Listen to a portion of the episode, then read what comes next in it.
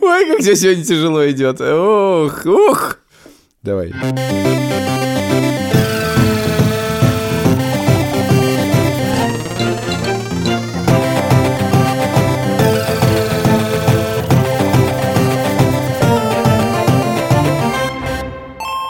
Привет! Это подкаст «Деньги пришли». Я его ведущий Саша Поливанов, рядом со мной. Илья Красильщик, привет. Мы ведем этот подкаст вместе со студией «Либо-либо» и нашим партнером Альфа-банком. Мы ведем этот подкаст в свободное от работы время. Есть такая проблема. Времени стало меньше. Времени стало чудовищно меньше. Подкастов стало больше. Это потому у тебя что стало теперь, больше подкастов. Теперь у нас есть еще и экстренные выпуски. А, это правда, да, это правда.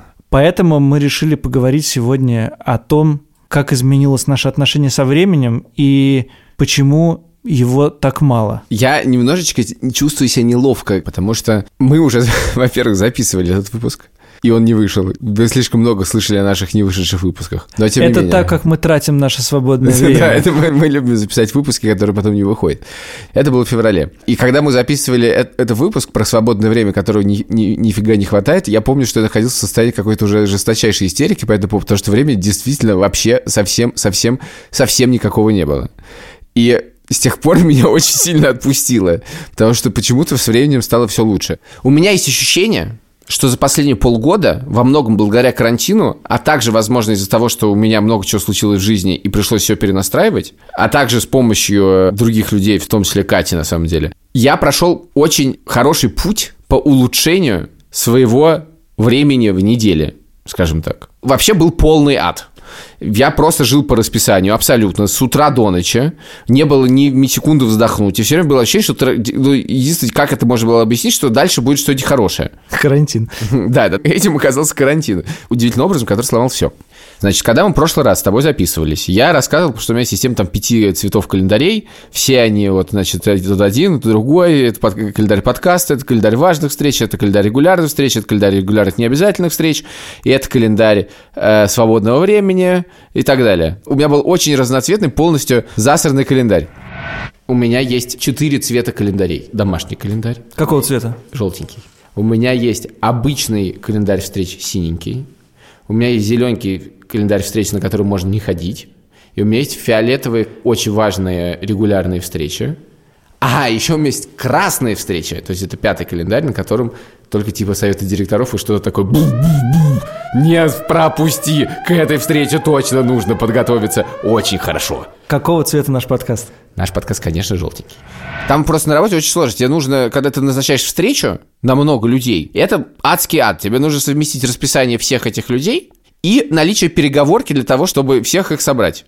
В какой-то момент я пришел и сказал, ребята, а можно кто-то будет мои встречи назначать за меня? Мне сказали, погоди, сейчас сложно, но, в общем, да, можно завести тебе ассистента.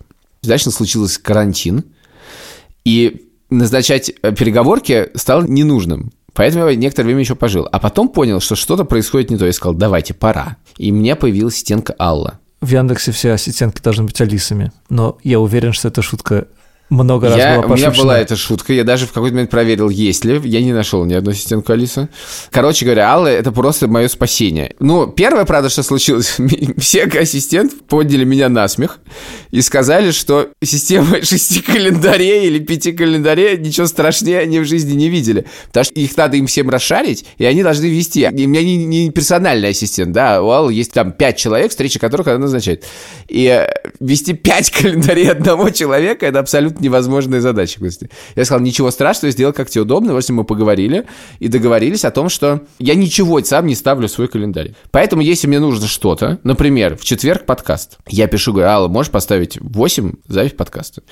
Помимо всего прочего, если меня, например, зовут на конференцию, я говорю, напишите, пожалуйста, Алле, договоритесь про время, и дальше в моем календаре все само двигается так, чтобы я везде успел. Интервью, пожалуйста. Я вечером тогда-то пойду туда-то. И все это появляется в моем календаре. Или, не знаю, я вот сейчас поеду на конференцию в Стамбул. И э, все, я говорю, вот, пожалуйста, вот, оно все раздвигается куда-то. И я про это не думаю. И это невероятно прекрасно. А ты до какого времени это не думаешь? Ну, я смотрю, Ну, что у меня завтра.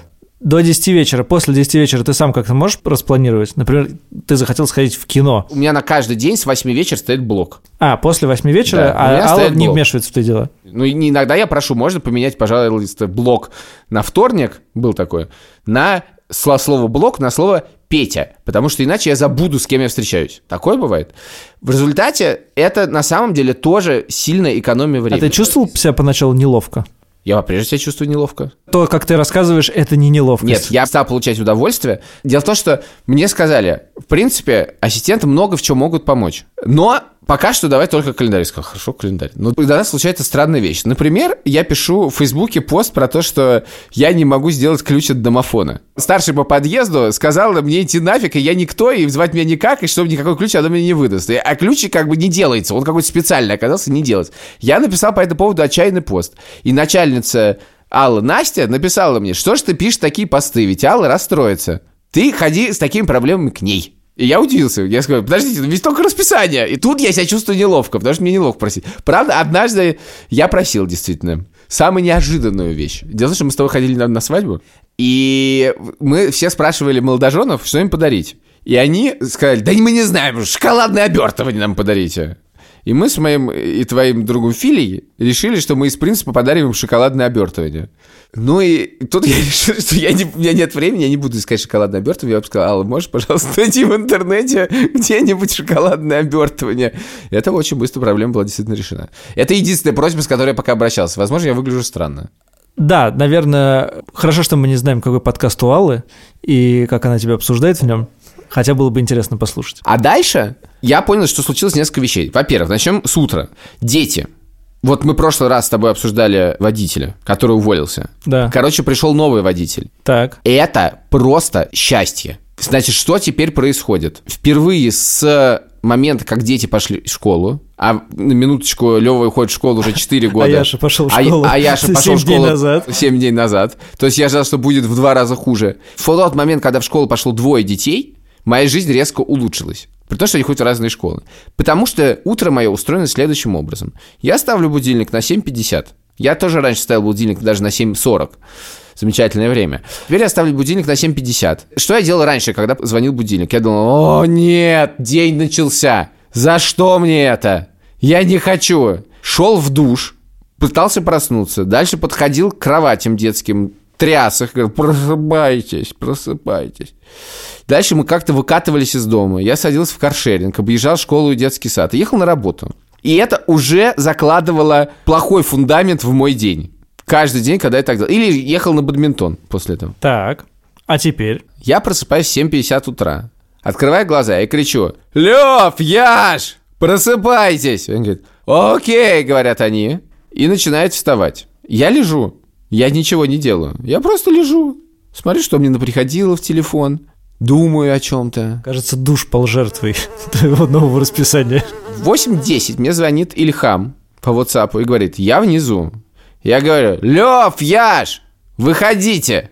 Они подходят ко мне в кровати, целуют меня. Мы обнимаемся чуть. И они гуськом отправляются вниз к машине. После чего есть несколько вариантов. Либо я иду действительно в душ. Так еще ни разу не было пока что.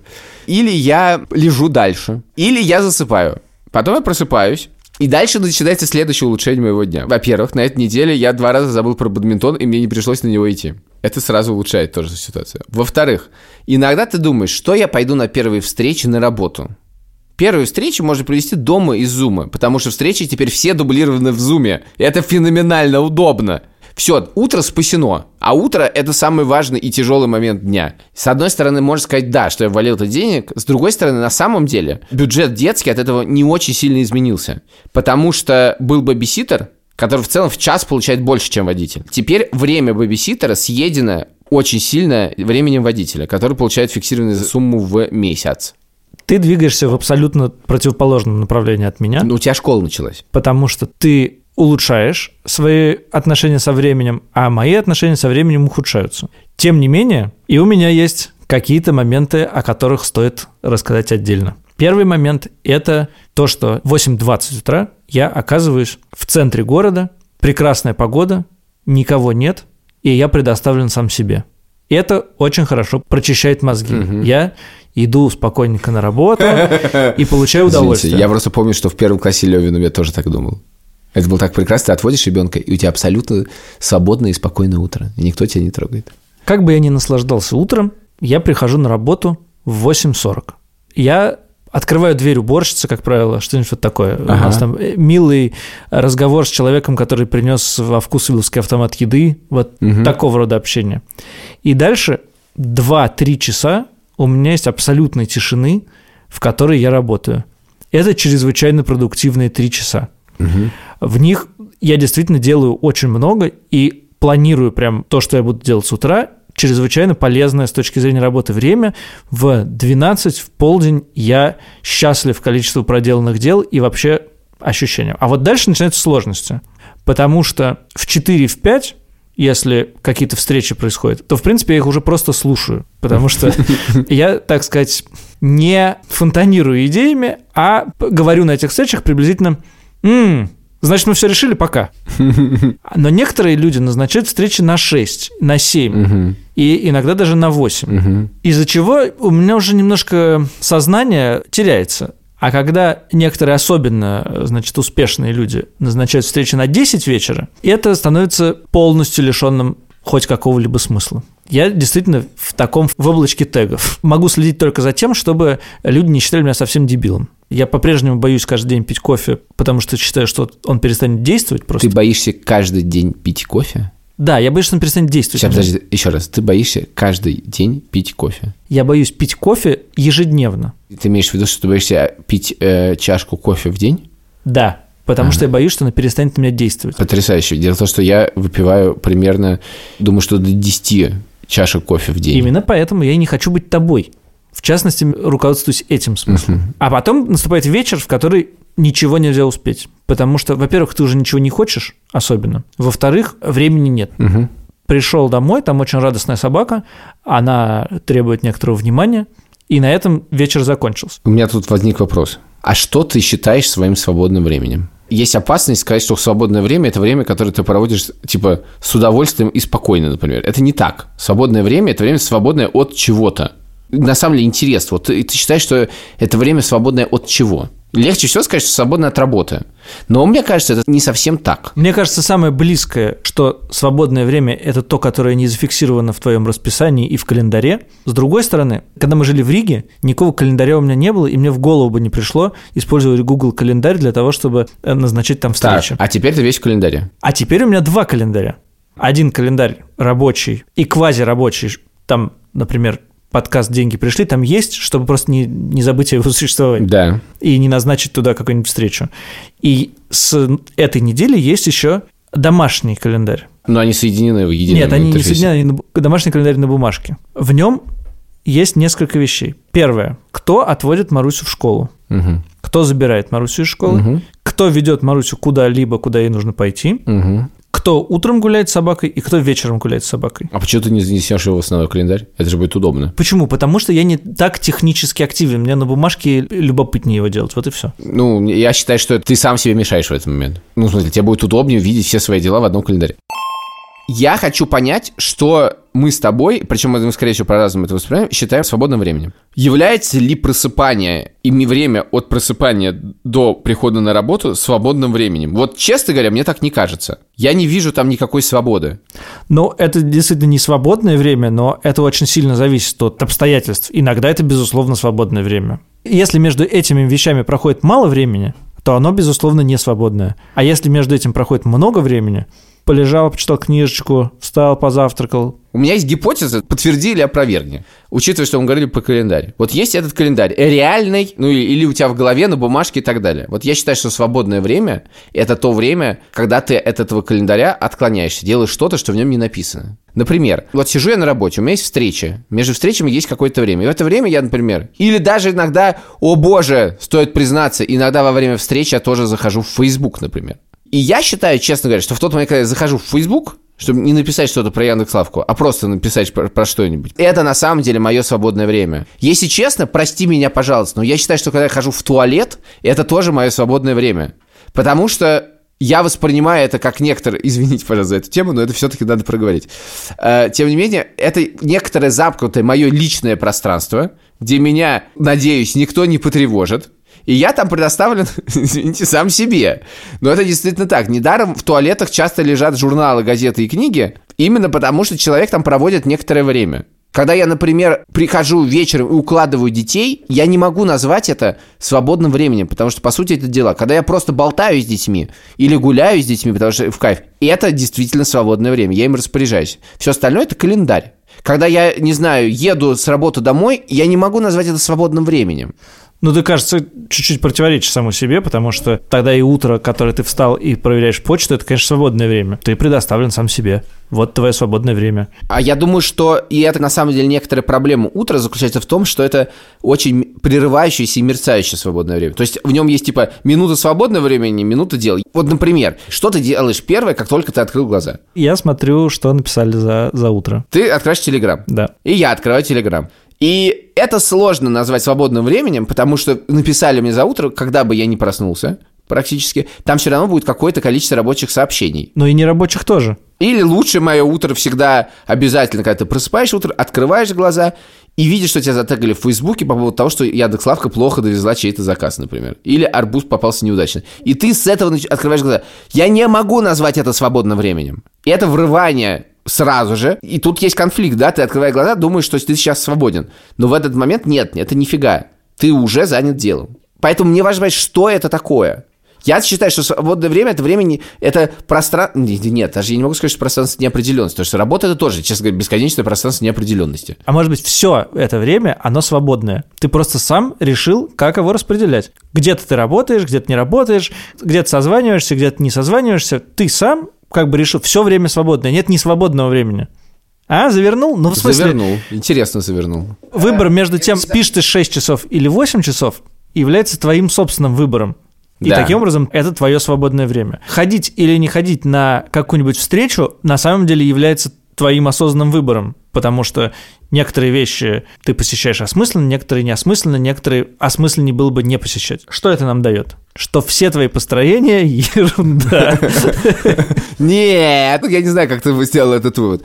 Я на самом деле думаю, что мы просто не до конца осознаем, как устроено наше время вообще. Потому что на самом деле, если даже взять любой рабочий час, формально можешь сказать, вот у меня встреча, и тут есть свободное время. Ты не можешь этого сказать. Но в реальности я не могу сказать, что вся моя работа заключается в том, что я сконцентрирован на какой-то конкретной работе. Я, конечно же, все время отвлекаюсь. И это прерывистая вещь, которая происходит постоянно. Я могу отвлечься, пойти налить кофе, с кем-то поболтать, покурить это безусловное свободное время, которое я устраиваю, на самом деле, тогда, когда я хочу. Я могу залезть в Facebook, что-нибудь купить, что-нибудь повыбирать, о чем-нибудь подумать. И это происходит постоянно. И хотя формально я все время это время работаю, ну понятно, что это тоже происходит таким пульсом некоторым. Это не постоянный процесс. Вот, например, когда нет детей, просто сказать, ты вышел с работы, не знаю, 8 вечера, ну, только кто 6 заканчивает, кто 8, кто в 10, неважно. Ты вышел какое-то время, и все. Ты предоставлен сам себе. Вот я думаю, что можно назвать свободное время время, когда ты предоставлен сам себе и решаешь, что хочешь делать. Но когда у тебя очень много, так сказать, в жизни некоторых, я не знаю, как сказать, контрагентов, собака, кошка пописала, дети, жен, ну как, много людей, то ты не можешь так это считать. Это так не работает. Мы можем что-то делать, можем что-то не делать, но в Альфа-банк позвонить хотим. Звоним. Альфа-банк! Привет. Привет. Скажи, пожалуйста, стало ли у тебя больше свободного времени или меньше в связи с частичным выходом из карантина? Если говорить конкретно про меня, то весь карантин – это вообще супер-мега дефицит времени, потому что количество изменений и скорости, они какие-то вообще фантастические. Постоянно надо что-то быстро делать, звонить и все остальное. Когда все это началось, я подумал, так классно, можно всем работать из дома. Это так полезно, столько времени экономится. Значит, к концу всей этой хрени я понял, что работать из дома абсолютно невозможно. Более того, невозможно работать более-менее всем. Потому что если вы не общаетесь помимо зума, то между вами пропадает какая-то химия отношений. Офис нужен.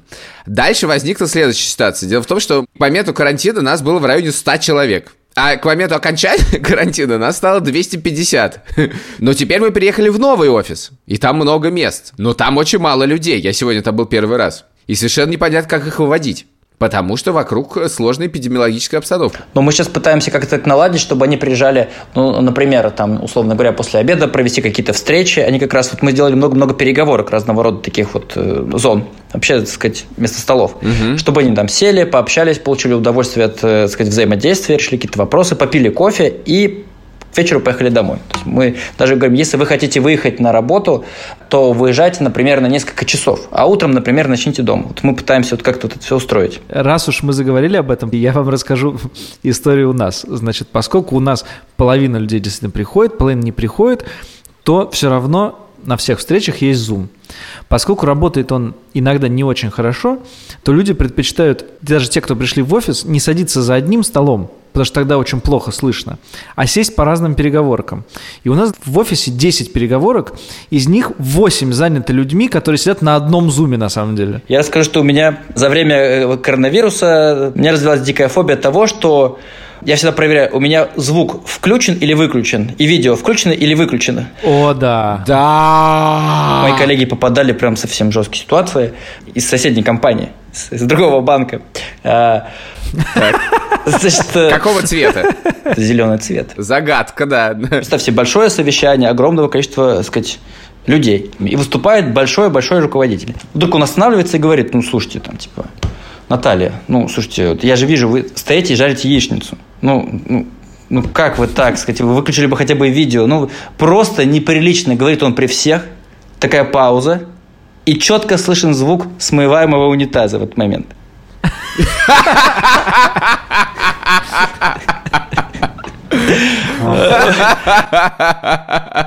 Но я понял, что когда ты смотришь в камеру э, ноутбука, у тебя такое лицо в полэкрана, никто не видит, что у тебя перед э, лицом телефон, и ты можешь в этом телефоне делать все, что угодно. Играть в игру, читать письма, да. так сказать, все, что... И я понял, что когда эта встреча офлайн, там можно посмотреть в телефон, но там поймаешь косые взгляды, скажешь, посмотрите, Алексей сидит в телефоне, пока мы все здесь смотрим презентацию, да? А в зуме полная ерунда, ты смотришь в телефон, а глаза как будто ты смотришь в экран. И это вообще на самом деле очень сильно расслабляет. И э, вот я заразился тем, что я иногда, знаете, люблю поиграть в казуальную игру. И эта привычка ко мне вот как-то вот э, вернулась. Я сейчас с ней, короче, боролся. Боролся, короче, борюсь с этой привычкой, да. Я освоил умение взять в руки гитару и начать бренчать, чтобы ее никто не увидел. Тебе действительно нужно не включать звук. Вот сейчас, сейчас я вот так делаю, видите, немножечко поднимаю, поднимаю экран аккуратненько. Потом делаю вот так вот, вот так вот аккуратненько, ничего не происходит, видите? Дальше я выключаю звук и делаю так.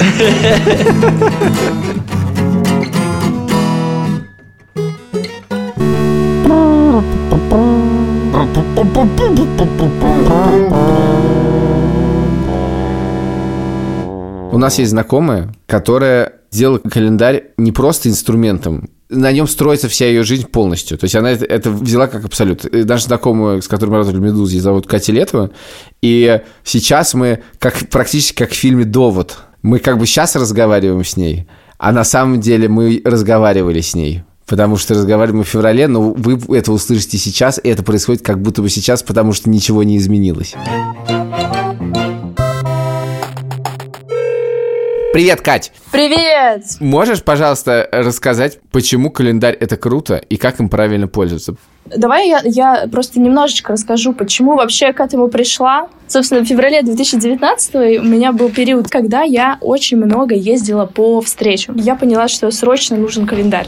Я очень устала, но при этом почувствовала какую-то странную свободу. Я подумала, хм, как круто, можно не думать, что дальше происходит. Ты просто берешь и едешь на встречу. И через неделю мне случайно YouTube показал видео, в котором девушка описывала тот метод, которым я пользуюсь сейчас. Он мне показался ужасно диким и странным, и я поняла, что мне срочно нужно это попробовать. Как он называется? Два разных там есть названия. Один называется calendar blocking, а другой time blocking. В принципе, я не знаю, кажется, это одно и то же. Суть его такова. То есть он опирается на идею, что наша жизнь при всей ее непредсказуемости и кажущейся хаотичности так или иначе состоит из многих повторяющихся действий или событий, которые образуют ее скелет или каркас. Мы все, не знаю, спим ночью, когда-то едим, когда-то едем на работу, если повезет, ходим в спортзал или там просто работаем.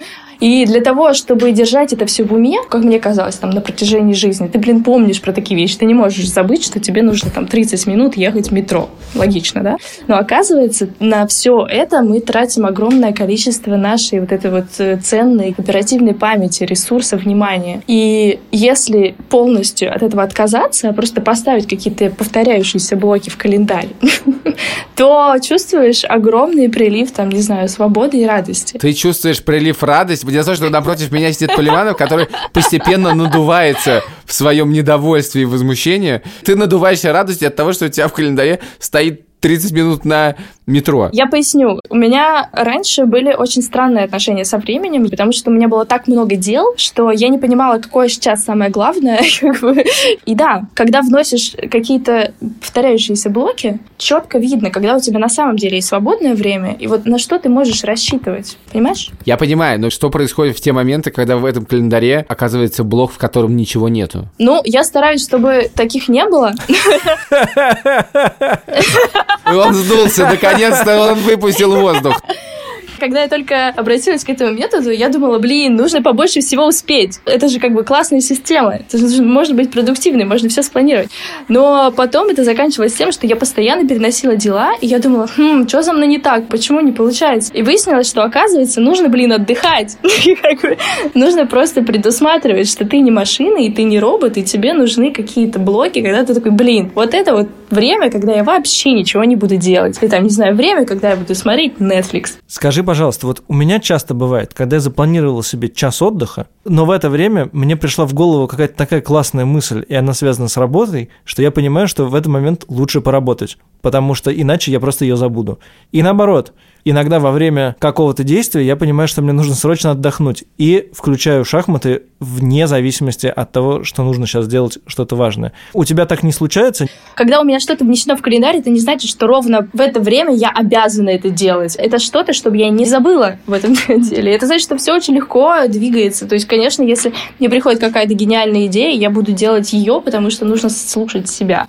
Но я тогда вот этот блок, типа отдохнуть потом 30 минут, куда-нибудь другое место подвину, постараюсь, чтобы он просто остался где-то в структуре. Вот если у меня много дел в календаре, и если какое-то одно не состоялось, то я потом думаю, вот я нехороший человек, сегодня я этого не сделал. И дедлайны у тебя раз в час наступают, и это довольно жестоко по отношению к себе. Слушай, ну я не стала планировать дела, которые я вижу, что я не успеваю. Если я постоянно что-то переношу, я задаю себе вопросом, либо так ли мне это нужно, или так ли это другим людям необходимо. Может быть, это вообще можно не делать.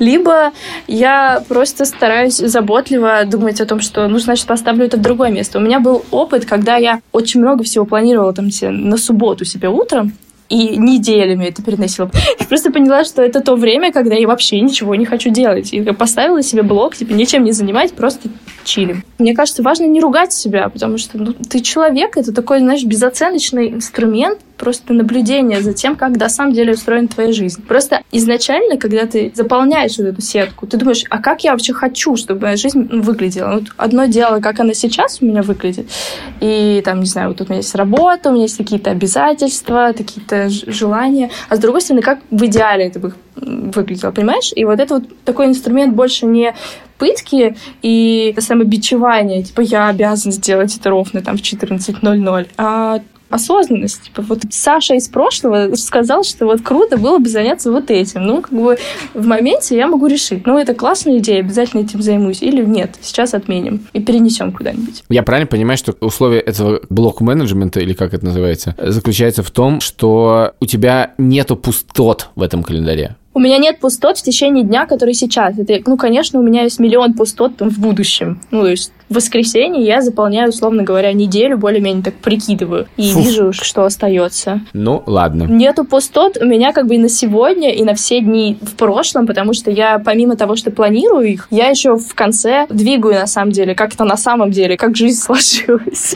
Ты двигаешь это постфактум? Да, да, я в смысле, вот если у меня дело там час, я под него отвела дела, ну, заняло два часа, я двигаю, думаю, ну, два часа. И в итоге у меня за этот год, что я пользуюсь, это, в принципе, идеальный дневник. Я могу посмотреть любой день и сказать тебе, где я была в этот момент, что я делала. Ну, довольно крипи, но весело. Плюс он у меня весь очень цветной, и там куча эмодзи, и такая, не знаю, игровая площадка. А сколько у тебя цветов? Ты не хочешь этого знать. Ну, где-то 10-11. У меня только 5. И у меня нет ни одного эмодзи. Слушай, эмодзи я прям рекомендую. Это супер весело. Я не хочу. Спасибо, мы движемся дальше. Пока. Пока. Пока. Знаешь, когда ты стал много зарабатывать, к этому есть всегда добавление, обычно говорят. Вот он зарабатывает деньги, а когда он будет их тратить? И я не могу сказать, что у меня сейчас есть настолько серьезная проблема. Я говорю, что действительно я могу вечером выйти, куда-то сходить. Выходные у меня есть, они у меня полноценные выходные. Вот. Но э, в реальности ситуация немножко странная. С одной стороны, у меня есть ощущение, что когда я выхожу с работы, я ничего не трачу. Ну что я трачу? Ну в кино я сходил? Ну сходил. Ну на бадминтон я сходил? Ну сходил. Хотя стоит это довольно до хрена. Дело в том, что мои занятия называются индивидуальные занятия. Но почему-то на них все время то два человека, то три человека, а в последнее время на моих индивидуальных занятиях четыре человека. А плачу я за них как за индивидуальные занятия. Я даже поглядывал, честно, проверять, платят ли другие. Но нет, они тоже платят. Я, ты знаешь, решил даже спросить моего тренера, вообще один из любимых людей на свете, Сергей, я его называю Сергей Сергеевич, почему так? Сергей Сергеевич, да. почему на индивидуальные тренировки ходят четыре человека, а стоят они как индивидуальные тренировки? М-м, очень интересный вопрос. Это потому, что есть выбор не ходить на эти тренировки, ждать, когда будет время на отдельную индивидуальную тренировку, что, в принципе, возможно подобрать, или радоваться, как радуемся мы, несколько человек, возможностью играть не целый час, а целых два часа на этой индивидуальной тренировке для всех. Про два часа я слышу первый раз. Я говорил это Вы всегда говорили полтора часа. Сегодня как раз тот прекрасный день, когда я добавил еще полчаса. О, как хорошо включать вовремя диктофон. Ситуация странная. С одной стороны, ты как бы не тратишь деньги в свободное от работы время, а с другой стороны вся зарплата куда-то уходит. И нет ее. Нет, ну мы недавно выяснили, что они уходят на Яндекс Такси, Яндекс Драйв, Яндекс Лавку, Яндекс Еду. это я уже понял, что на это уходит. Но это немножечко, как бы так сказать, продукты жизнедеятельности, да? Это невозможно сказать какой-то радостью. Ну просто есть концепция. Заработал деньги, потратил себе в удовольствие. А этого не происходит. Логично было бы предположить, что если мы ответственнее начали обходиться своим временем, то и время, которое мы определяем как свободное, мы тоже должны как-то ответственно делать, потому что оно стало дороже, и его стало меньше, и поэтому мы должны говорить себе, этот фильм я не посмотрю, на него уже времени нет, а этот фильм я посмотрю. Эту книжку я буду читать, потому что она интересная, а на это мне жалко свои два часа. И также должно быть, видимо, с э, всеми остальными штуками. Я буду ходить на бадминтон, но не буду играть в футбол, потому что футбол не приносит мне столько удовольствия, сколько бадминтон. И находиться в ситуации постоянного выбора. Но... Но это же очень тяжко и давит. Во-первых, и во-вторых, у меня так совершенно не происходит. Я читаю случайные книжки, смотрю случайные фильмы, иду играть в сквош, когда меня позовут играть в сквош, и в бадминтон, когда меня зовут, позовут играть в бадминтон, а тут еще позвали играть в теннис. Теннис классная игра, в него тоже поиграл. Это интересно, потому что действительно у нас мало времени свободного, и ты должен как бы ценить и занимать его чем-то осмысленным. С другой стороны, я вот так отношусь часто к отпуску, и меня это страшно раздражает. Ты приехал куда-нибудь, ты не можешь просто... Я не могу, например, приехать в отпуск и развалиться на пляже. Я думаю, на что я трачу время? Нет, ты с пляжем просто ты не умеешь, тебе скучно становится. Да, я не умею. Вот, и ты думаешь, надо его занимать, как-то полезно время занимать, полезно время занимать, полезно... И это меня немножечко иногда, я думаю, а почему можно просто ничего не делать же? А вот свободные, типа, выходные, мне как раз очень важно не ценить это время. Я хочу, наоборот, как бы, чтобы раствориться в это время. Что будет, то и будет. Я поэтому очень люблю работать по выходным, потому что по выходным как будто бы ты сам себя не принуждаешь, а просто это делаешь для удовольствия, во-первых. Во-вторых, у тебя появляется возможность не работать в какой-нибудь день, когда все работают. Например, взять себе выходной понедельник и провести его по-своему. И то, что мы пытаемся все засунуть в рамки своего календаря, в конце концов приводит к тому, что мы хотим из этого календаря выскользнуть. И это и есть главное удовольствие в жизни. И это на самом деле, значит так, всегда должны быть ограничения и правила, но их все время хочется из них выскочить и их нарушить. Это нормально. Календарь – это рамка, из которой ты все время пытаешься выскочить. Без нее было бы очень сложно. А быть только в ней тоже очень неприятно.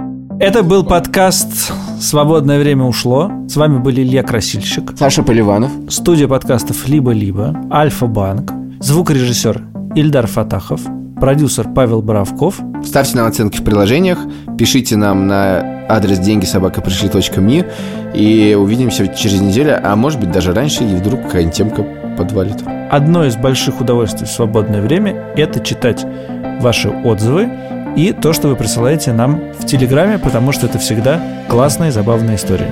День!